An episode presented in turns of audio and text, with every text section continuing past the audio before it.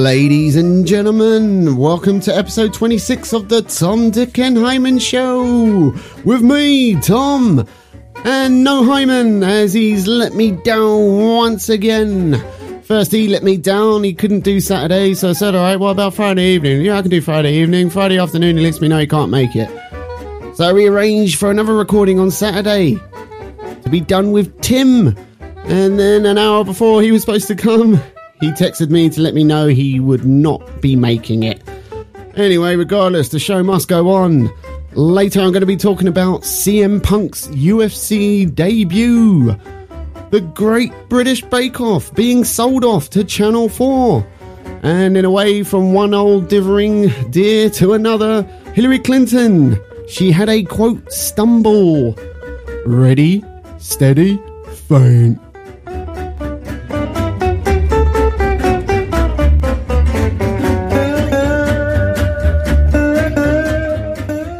Yes, that's right. Dear old Hillary Clinton. She did not have a good week this week. She had a little stumble. Stumble in quotation marks there. Wasn't really a stumble, she pretty much fell on her face. She was at a 9 11 memorial last Sunday, September 11th.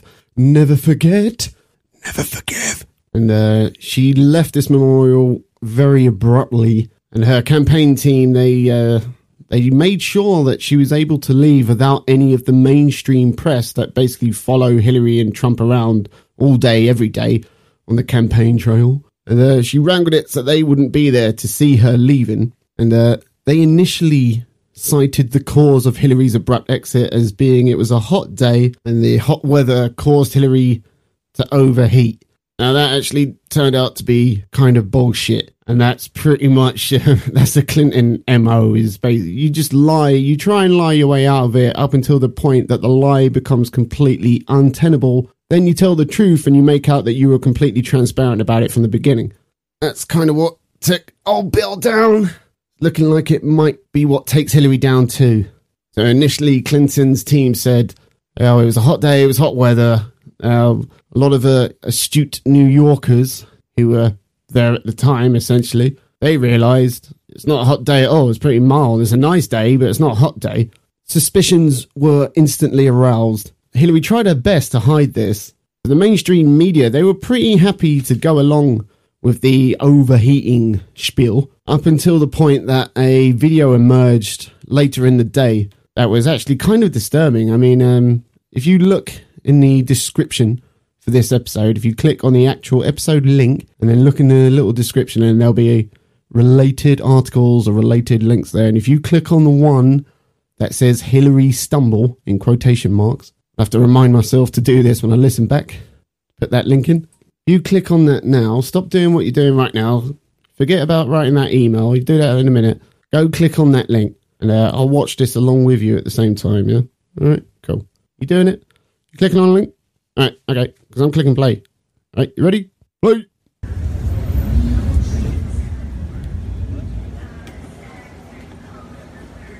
So right now she she looks like a mannequin, like she's stiff as anything.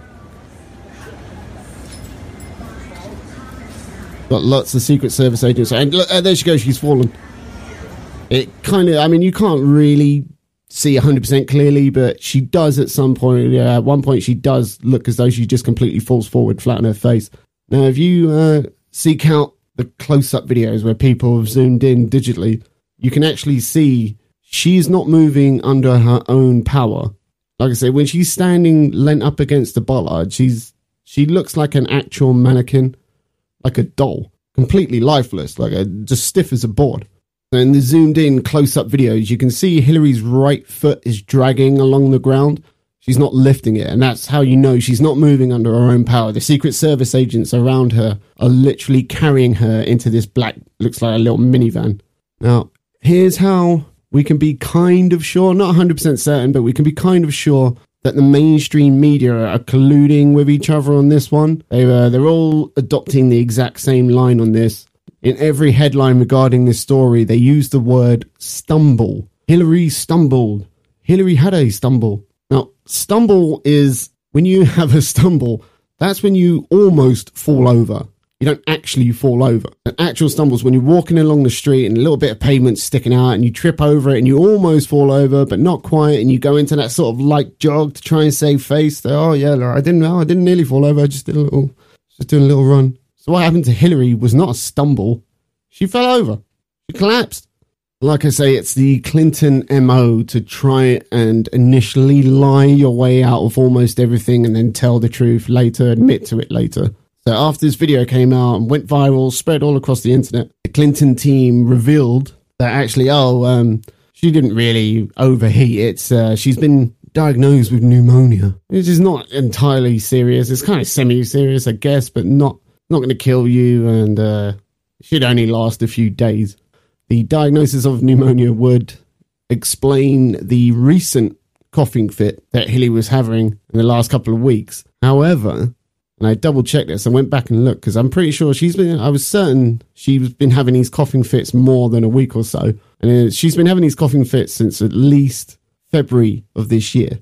She's had four or five different incidents of these coughing fits. So I'm willing to buy the pneumonia explanation. In a way, I'm a little bit skeptical because has she been getting pneumonia on and off for the last seven or eight months? Is that is that how it's been going, or is, is her immune system completely shot? Can she not withstand like a common cold? Now, what raises suspicion is the fact that, of course, initially earlier on in the day she lied about it. Well, I suppose it's not it's not Hillary who lied; it's her team who lied about it. What also kind of adds to the uh, fantasies of the conspiracy theorists. Hillary back in 2012, she uh, she collapsed and I think she hit her head on something like a desk, something like that. And as a result of that, she had a blood clot in her brain, and uh, she was um, cleared. You know, the doctors had a good look at her, came to a conclusion she had made a full recovery, but still, she wasn't able to do a full day's work. She could only do about four or five hours, and then she had to go home.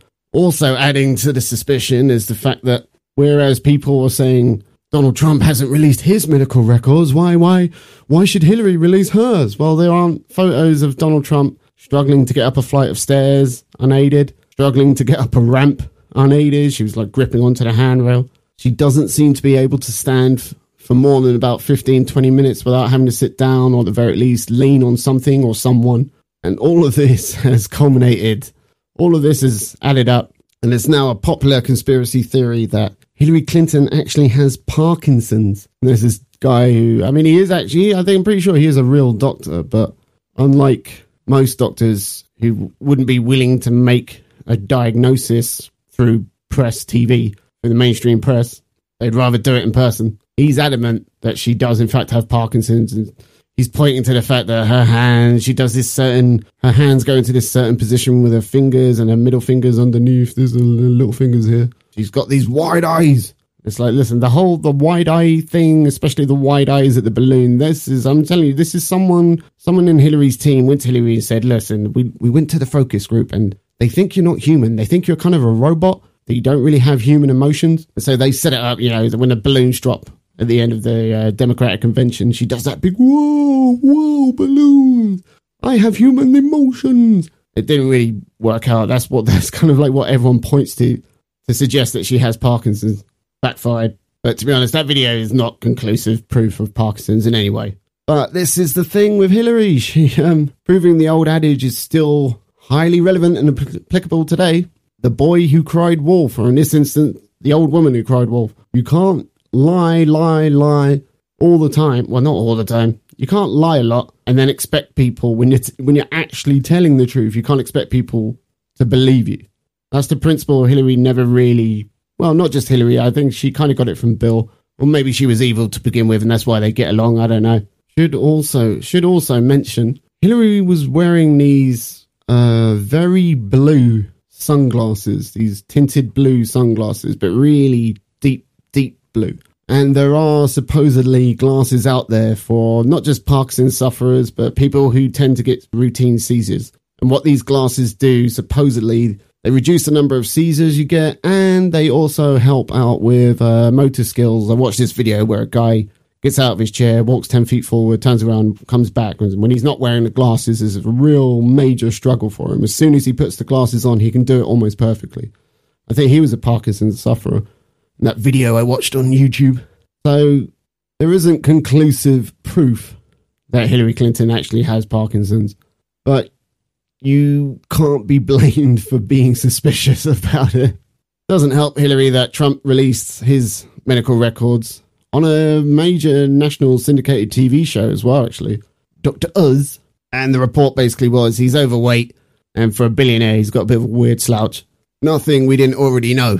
Slouches, he slouches kind of like sort of Dauphin. Anyway, and uh, what's also strange is Hillary didn't go to the hospital. She didn't really go to a doctor, private doctor, or anything like that. She went to Chelsea Clinton's apartment in Manhattan. And an hour and a half later, Hillary emerges looking absolutely fine, looking like a million dollars, still wearing the blue sunglasses. But uh, she came out looking good, high energy, as Donald Trump might say. And the little girl comes running over and she gives her a hug and blah, blah, blah. Yeah, she runs off. And um, conspiracy theorists have, uh, they're convinced that, well, look, if she was suffering from pneumonia to the point that she looked like how she did in that video, there's no way she would have come back out only after about 90 minutes looking perfectly fit and healthy.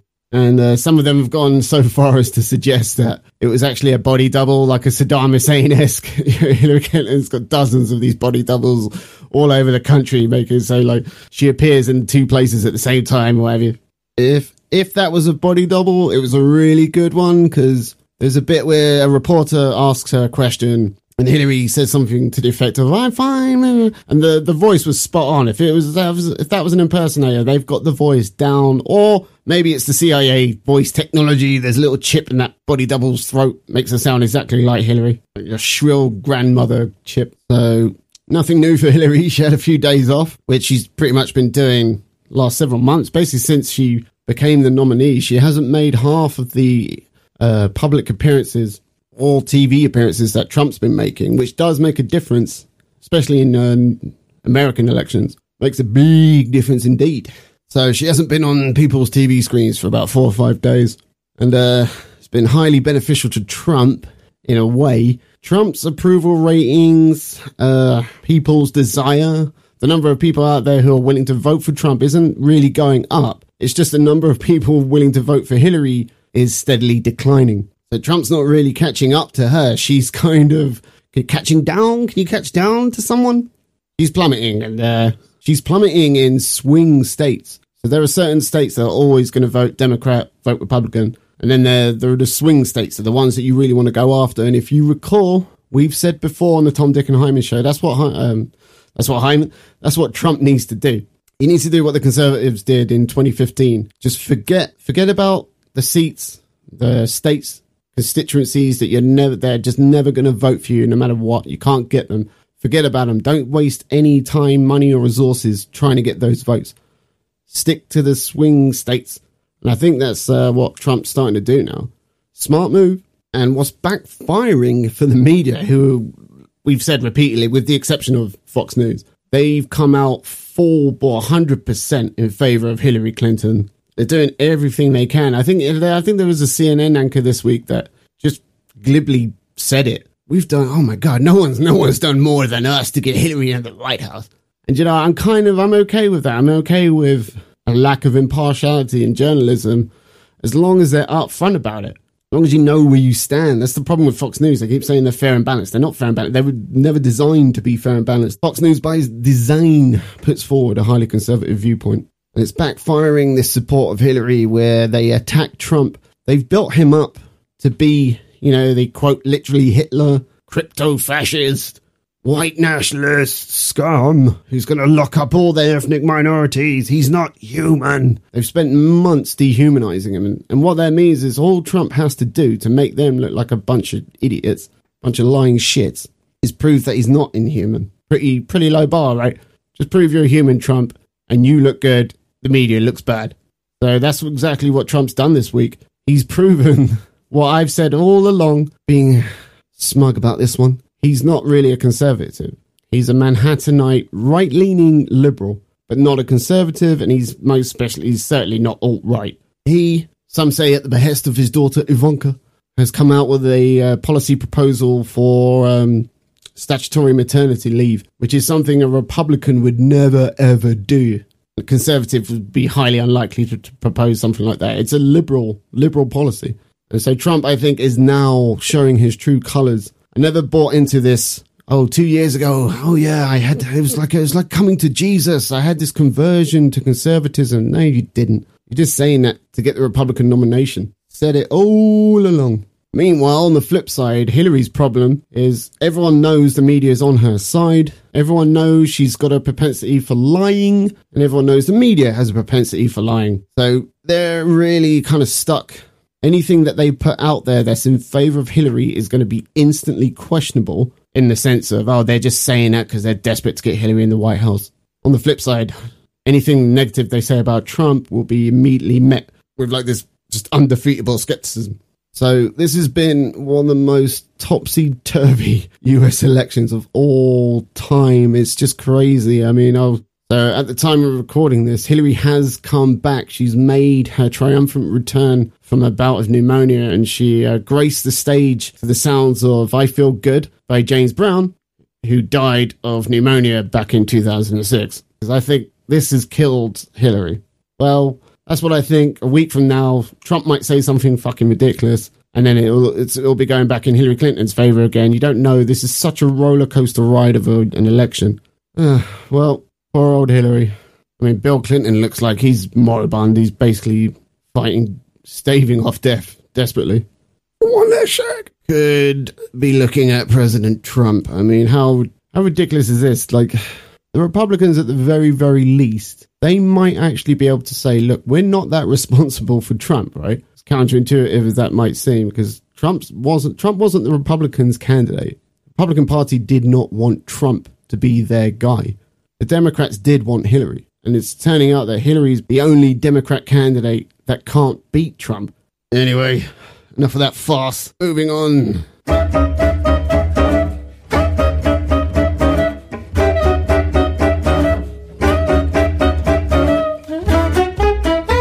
So, uh, from one dithering old dear to another, Mary Berry, she's got a tough choice on her hands.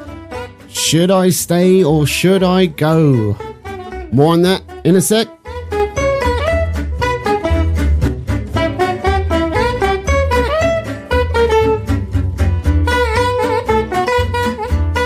Oh, our beloved Great British Bake Off.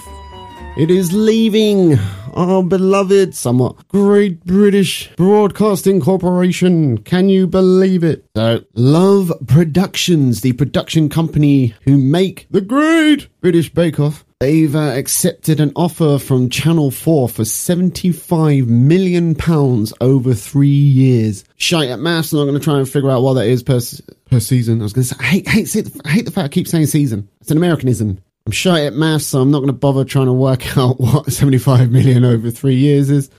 Channel 4, they beat out the BBC's offering. Uh, one article I saw said it was 12.5 million pounds. Another one said it was 15 million pounds. I don't know if the latter got confused with the figure of, uh, you know, last year's Great British Bake Off featuring the adorable Nadia. Oh god, how oh my god, for like a horrible cynic like me, how irritating was it watching that, knowing that people on the right watching the finale going, Oh my god, god, two Asians in finale and one of them's gay. And then people on the left, once Nadia won, declaring that this is the proof that multiculturalism works. Like, what? It's gonna take more than that. And um, as news of this story broke, there was an instant narrative that the media was pushing um, quite heavily, implying that Love Productions were being really greedy, uh, denying the BBC's not exactly modest offer. I mean, I think it was almost twice what they paid for the prior three series. I think they used to pay about six, seven million for three se- for three series.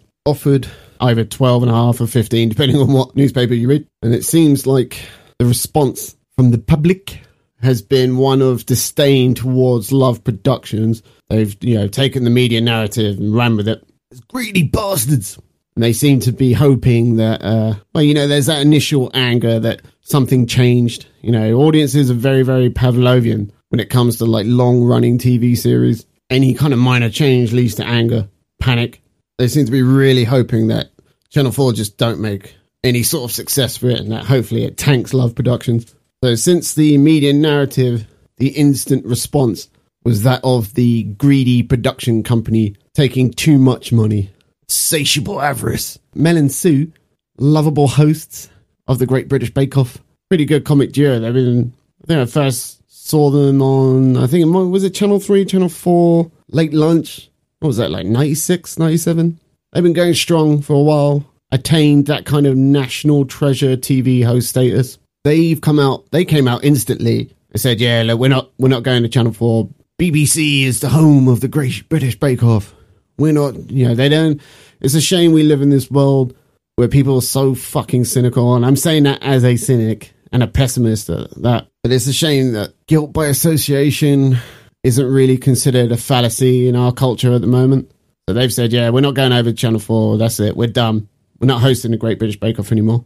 And it's put Mary Berry and Paul Hollywood in a bit of a sticky situation. My understanding, these are just rumours, but uh, I believe Mel and Sue get paid £1 million a piece per series. By contrast, Mary Berry and Paul Hollywood get paid 500 grand a piece. And I would wager money that Paul Hollywood needs the money more than Mel and Sue do at the very least. Don't know about Mary Berry. She's been going for fucking decades. Probably amassed a good fortune, not a small fortune, a good sized fortune.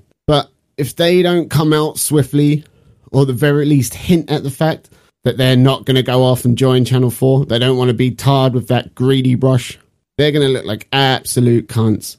So they've got a tough, tough decision to make. Or they might, they might be able to just sit it out for a few months, let that initial anger fade away. People will might come to the t- conclusion, well, you know, it's still, it's still the Bake Off, still the same format, right? You know, the whole Top Gear thing all over again. Uh, I mean, I don't know. Is it is it greedy to accept the highest offer?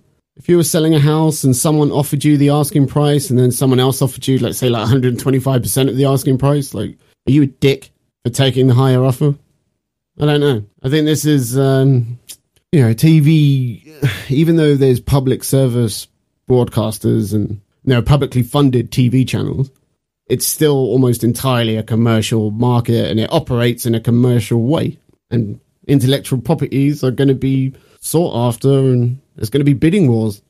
I don't think it makes you a cunt just to go to just go for the highest offer. However, that said, you know the aforementioned Top Gear debacle you know, uh, not not proof positive that it's impossible to change the format of a show, to change the host of a show and make a success of it, but evidence that it is quite difficult. As I said earlier, audiences are Pavlovian. They um, a strained response. That's basically what like the intro music to a TV show does. It's kind of, oh yeah, yeah, I like this show. Yeah, it's starting. Oh, I'm excited. Triggers a kind of memory. And so when Channel 4's Great British Bake Off starts and it isn't Mel and Sue, and their sexual innuendos that you're hit with straight off the bat, it's it's going to cause a disconnect with the audience.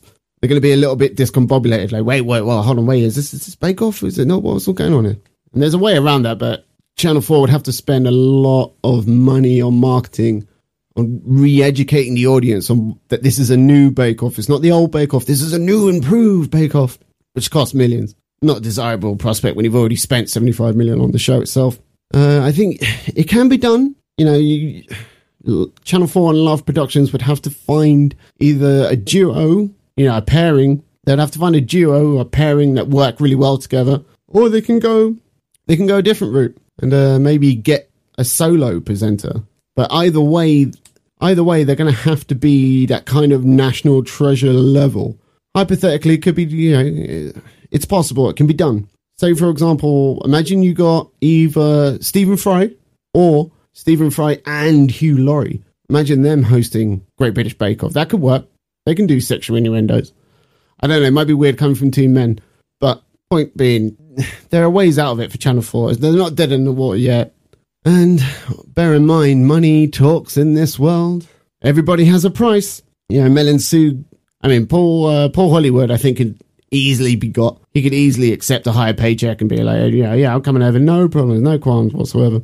Mary Berry, I think, could also probably be had. Or you don't know. She, everyone, I think, is kind of a, probably have that kind of pull going of what year she's actually going to retire. Maybe this will kind of force her, well, not force her hand, but maybe it'll make her reconsider if she wants to keep going or not. And just so said at the start, the instant media narrative on this is that Love Productions were being extremely greedy and they weren't really respecting what they had with the BBC. After this narrative was established, Love Productions started releasing their own information out to the press about how they were in a spat with the BBC recently, where the BBC did this program about hairdressing, where they tried to find Britain's best amateur hairstylist. And because people in the press, like Telegraph, Guardian, like TV critics, reviewers, because they all made the exact same comparison of oh, it's like it's like Bake Off for hairdressing.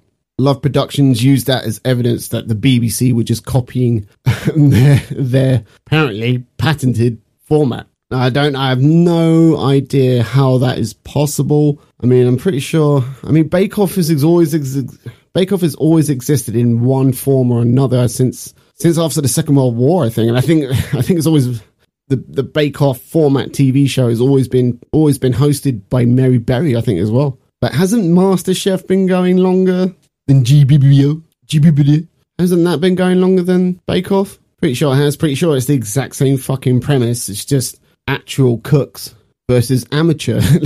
you know, amateur cooks versus bakers. Pretty much the exact same show. But uh, BBC took this one seriously enough that they actually made an out of court settlement. They paid Love Productions to uh, not sue them effectively. So, I mean, that, to me, that's what makes Love Productions look like greedy bastards. So, will Channel 4 make an absolute mess of it or not? Oh, I don't know. I don't know. I mean, everyone's going to point to Top Gear and go, no, of course, look, look at Top Gear. Of course, it can't work. I think Bake Off is such a simple premise and such, it's so easy to get emotionally invested in it. It's really easy. Like the first episode, you'll pick out one or two contestants who you really like. Doesn't have to be sexual. Just something about them. You'll connect with them and you'll be emotionally invested in seeing them do well Sometimes it's the old Big Brother nasty Nick thing. You want to see them have their comeuppance, and that's why you tune in. It's possible they could make they could make a success of it. I think I expect Channel Four and Love Productions to make a sizable offer to both Mel Sue and uh, Paul Hollywood and Mary Berry. Uh, everybody has a price. Might not be over yet. Tell you what might be over. CM Punk's UFC career. One and done, I'm pretty sure. More on that in a sec.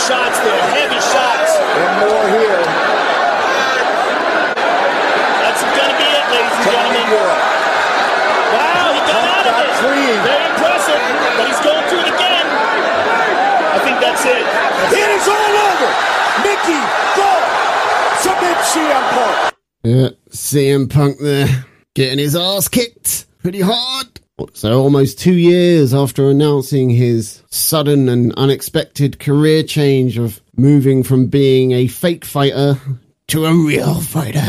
Yeah, back in, I think it was November 2014, he announced he'd signed with the UFC, the Ultimate Fighting Championship. If you don't know what that is, it's, it's MMA. If you don't know what that is, that's mixed martial arts. If you don't know what that is, it's, uh, no hold barred, full contact combat sports. And hopefully by now you have an understanding of what I'm talking about. Some people call it cage fighting, I guess. You might know it as that. Uh, CM Punk, he made his Octagon debut on Saturday, September 10th, 2016. And uh, after almost two years of training, the fight itself only lasted about two minutes. His opponent, Mickey Gall, young 24 year old, recently turned pro fighter. I think he's 2 0 is his record versus CM Punk's 0 0 professional record. He just, he outclassed him right off the bat. CM Punk came out. He did this weird kind of, uh, he was almost like skipping towards CM Punk's weird. I've never, like, I've been watching combat sports. I've never done combat sports, but I've been watching combat sports for, you know, a good 20 years. And I've never seen a fighter engage another fighter in that manner, like skipping towards him. It was, was kind of weird.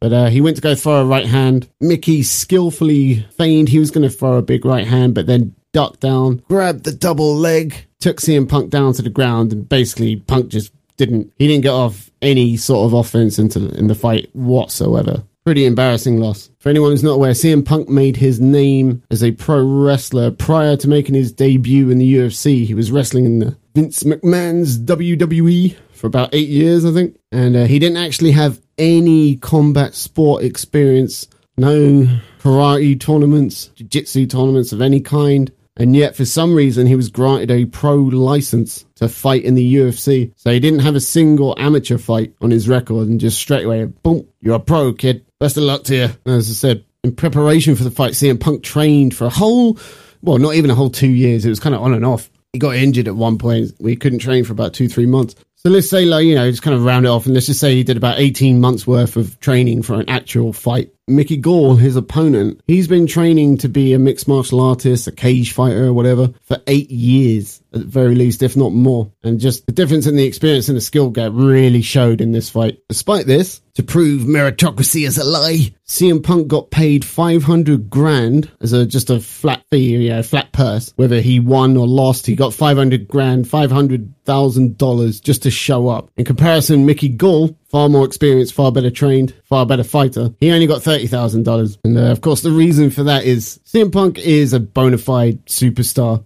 He is very, very well known. You're probably thinking, listening to this and like, oh, what the fuck? I've never heard of CM Punk. Okay, well, he does have, I think it's 2.6 million followers on Twitter. Of course, the reason for that is, and this is something people have got to be aware of, there is a major, major difference between sport and spectator sport. Not the same thing at all. Not in the slightest. The difference between spectator sport and just a sport is if you can get, if you can entice 15,000 people to sit really close to each other in a big arena, you are a spectator sport. And that's what MMA, boxing, kickboxing, prize fighting in general, that's what it is. It's a spectator sport. And your pay is determined by how many people you can draw, how many people you can entice to come see you, get off their ass, take out their wallet, put some money down and buy a ticket to come watch you perform. And that's why CM Punk got paid so much more than Mickey Gall. So quite predictably, CM Punk got his ass kicked. And uh, the media narrative. God, I'm kind of sounding like a broken record with this media narrative stuff, but um, the narrative coming out of this one is that oh, you know what, you've you've got to respect CM Punk, you've got to respect him. Just you got to respect the fact that he got into the cage and and he fought. And some people were you know saying, oh look, he he lasted two minutes, he lasted longer than Jose Aldo versus Conor McGregor, or at least Jose Aldo, yeah, in his defense. Okay, yeah, he got knocked out, and I think it was like 12, 13 seconds, but at least he landed a significant strike. He actually yeah, I think he uh, he opened up a cut above Conor McGregor's right eye. CM Punk got no offense in whatsoever. I mean, the stats were saying he uh, he had six or seven strikes, but if you watch the video, it's they're these pit, pitter patter punches. Didn't count for shit really. But yeah, you got to respect Punk because he was just following his dream.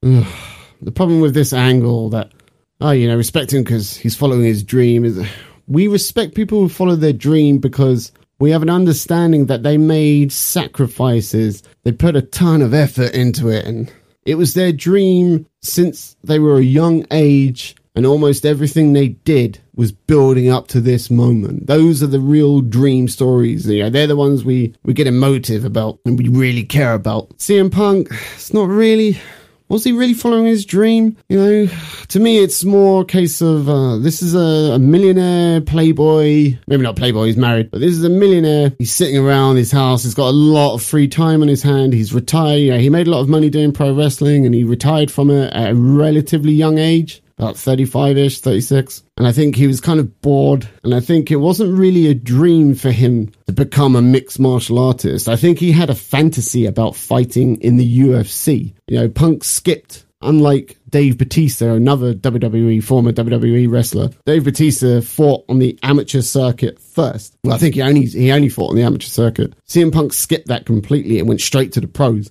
So I think to Punk, it wasn't a case of he wanted to be a mixed martial artist. I think he wanted to be a UFC fighter akin to those uh, millionaires and billionaires that pay the Russian space agency to send them up into orbit or to have a tour around the International Space Station. And then when they come back down, they talk about how they're an astronaut now. You know what I mean? I liken it to that rather than a, uh, a sportsman achieving their dream. I mean, is it your dream to fight in the UFC or to win in the UFC? I mean, whose dream is it to go to UFC and get the shit kicked out of you and get choked out in two minutes? Who dreams about doing that? And uh, the reason why I'm being so harsh on CM Punk, in a way, uh, leading up to the fight in the days leading up to it, MMA journalists they were uncovering uh, a lot of like CM Punk went he you know he went to one of the best camps in the world, one of the best mixed martial arts camps, training camps, but.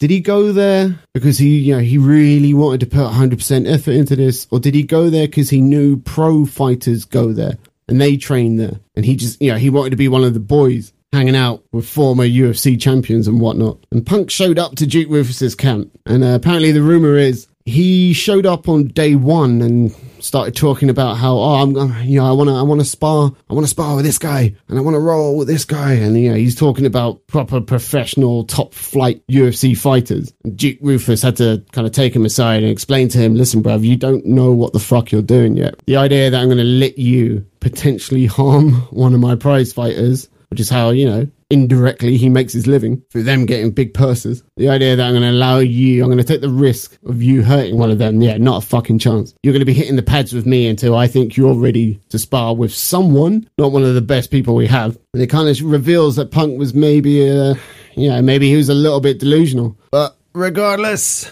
whatever fantasy false reality bubble CM Punk put himself in. That bubble got righteously popped by Mickey Gall. And uh, and in the post fight press conference, Punk did one just entirely on his own, you know, to kind of show that he is a superstar. He is a, I'd say he's a draw. He probably, he probably brought in, I would guess, I would say maybe 100,000 to 150,000 additional buys of the UFC pay per view. And at $60 a pop, 100,000 buys at $60 is $6 million of revenue that I'm guessing he brought around that figure is probably what he brought in for the UFC. And you could tell, uh, I didn't think he was expecting it, you know, from his post fight press conference from the, well, both that and the interviews leading up to the actual fight. It seemed like he was genuinely delusional. Like he honestly thought, oh, it's, it's not it's not the case that I've only really got a puncher's chance of winning this. I think he honestly thought like this was his fight to lose, that he actually should re- maybe he should have been the favorite going into it. I don't know.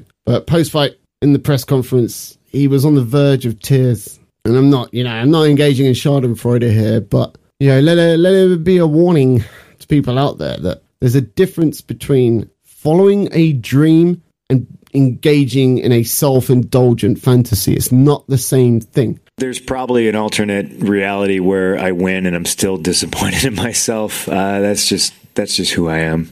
You know, uh, I'm I'm just really really hard on myself. I you know I lost and it sucks and it was lopsided and it's upsetting, but you know I I know I'm better than that. Punk to your to your left. I'm curious. Uh, your wife was you know, very, uh, you know, cautious about, you know, watching you train, being here tonight. What, what, did you say to her? What did she say to you after the fight? Oh, you guys are all going to make me cry. um, uh, she just said she was proud of me. You mm. know? All right, so that's kind of sweet. Yeah, he's, and of course, it does take a certain amount of balls, testicular fortitude to step inside an octagon and engage in a cage fight, a mixed martial arts fight, just by virtue of the fact that it is the it's the more brutal form of combat sports. It's definitely perceived to be more brutal than boxing. And I think that's why he got a lot of respect for it. But like I say, it's any anyone who's got enough money, you know, they're independently wealthy and they have the free time to go join a mixed martial arts gym. Almost any schlub could do it. And, uh, you know, good for Mickey Gall that he cut a good promo, as they say in the wrestling business. After the fight, he gave a good one-on-one interview with Joe Rogan and called out another opponent, you know, showing how smart he is, so he could continue fighting in the UFC. Because you know, of course, he is he's only just turned pro, and the UFC found him because they needed somebody to fight Punk, who Punk may, uh, you know, could possibly beat somehow. So good for Mickey Punk, Mickey Punk. Good for Mickey Gall. Hope he does well. Hope he sticks around and makes, you know, some good paydays. And, uh, you know, curious to see what CM Punk does next.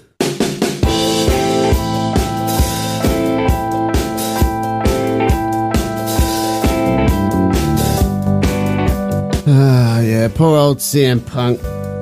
But to be honest, it's not an entirely unhappy ending. As stated earlier, Punk has come out of this being highly respected, and uh, part of that had to do with the fact that he gave this rousing, if a bit banal and cliched speech after the fight was over. And uh, that's what's going to be playing us out on this episode of the Tom, Dick, and Hyman show. This was the point that I would normally be saying thanks to uh, my partner Hyman or perhaps Tim. But both of them let me down. They bailed out on me last second. Thankfully, though, ladies and gentlemen, you didn't bail out on me. You joined me, made me feel less alone. And uh, I'd thank you very much if you would follow us on SoundCloud, Twitter, at TDH Show, like our Facebook page, and subscribe on iTunes. I'd be very demanding here.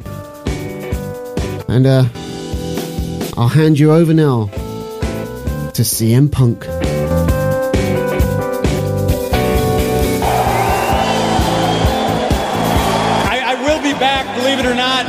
This was the most fun I've ever had in my life. Second best night of my life, besides marrying my wife, obviously. I know there's a lot of doubters, but listen, life's about, you know, falling down and getting up. It doesn't matter how many times you get knocked down, it's about getting back up. So if there's any kid out there that's told by a parent or a coach or a teacher or somebody that they look up to, somebody that's supposed to push them and believe in them, and they're told no, don't listen to them. Believe in yourself. Sometimes the outcome isn't always what you desire it to be. But the true failure in life is not trying at all. I know that sounds preachy and kind of weird for a guy who just got beat up, but this is a time of my life. Thank you, Cleveland. Thank you for having the balls to do this, sir. And I look forward to seeing you continue your journey. CM Punk, ladies and gentlemen.